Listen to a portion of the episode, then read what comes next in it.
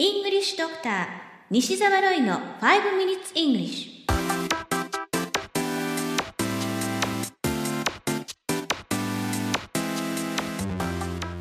Good morning everyone. こんにちは。イングリッシュドクターの西澤ロイです。5 minutes English このコーナーは朝の5分間で気楽にそして楽しく英語のポイントを一つ学んでしまおうというコーナーです。毎回面白いもしくはびっくりするような海外のニュースをご紹介しておりますが今回のニュースは中国からです。4月26日長江での出来事です。漁師さんの網に不思議な生物がかかったのです。体長は1メートル数十センチくらいでしょうか。皮膚はグレーでイルカのような滑らかな質感をしています。しかし頭部はまるでワニのような顔つきをしているのです。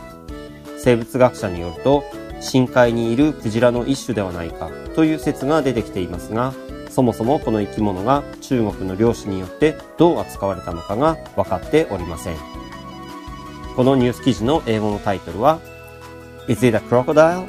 Is it a dolphin? Chinese fishermen stunned after netting mysterious monster fish ワニそれともイルカ？網にかかった謎の怪物魚に中国人漁師が凍りつく。イギリスデイリーメールのニュース記事からご紹介しました。さて今回は魚に関する英単語を取り上げましょう。まずはニュース記事のタイトルにも出てきたイルカですね。英語ではドーフィンです。2回リピートしてみましょう。ドーフィンドーフィンでは次はクジラです。野球チームで現在の横浜 DNA ベイスターズはもともと太陽ホエールズでした。そのホエールがクジラのことなのですが、発音はウェイルのように言います。こちらも2回リピートしてみましょう。ウェイルウェイルさて、魚に関する英単語と言いましたが、イルカとクジラは厳密に言えば魚ではありませんよね。卵を産むわけではなく、母乳で子供を育てる哺乳類ですね。では、哺乳類を英語で言えますか？ちょっと難しい単語ですが、答えは mammal。スペルは m-a-m-m-a-l。それで mammal のように発音します。動物を表す animal という単語に似ていますね。それでは2回リピートしてみましょう。mammal mammal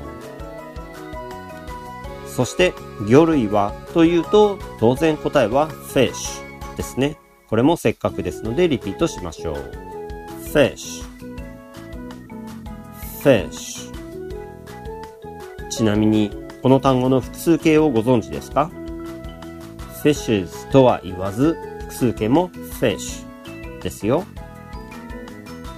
さて、哺乳類と魚類の違いの一つは卵を産むかどうかですが、卵って英語で何と言いますか？もちろん egg でしょ？と思った方、正解です。ただし、他にも言い方があるんですね。私はイクラが大好物なのです。イクラって何の魚の卵でしたでしょうか？答えはサーモン、鮭ですね。まずはこれもリピートしてみましょう。salmon salmon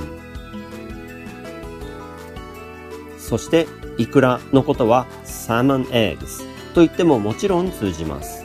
しかし、腹子、つまり明太子や数の子のようにたくさんの卵が塊になっているものには別の単語があり、row と呼びます。スペルは roe です。リピートしてみましょう。row row ですから、イクラは salmon row と言うんですね。こちらもリピートしてみましょう。salmon row salmon row You have been listening to 5 Minutes English お届けしましたのは、イングリッシュドクター西澤ロイでした。このコーナーでご紹介したニュースはメルマガで英語をもっと詳しく解説しています。西澤ロイ、メルマガでウェブ検索をしてぜひご登録ください。それではまた来週お会いしましょう。See you next week. Bye bye!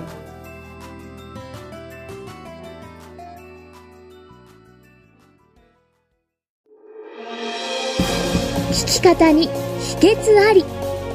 イングリッシュドクター西澤ロイが日本人のために開発したリスニング教材。リアルリスニング。誰も教えてくれなかった英語の聞き方の秘訣を教えます。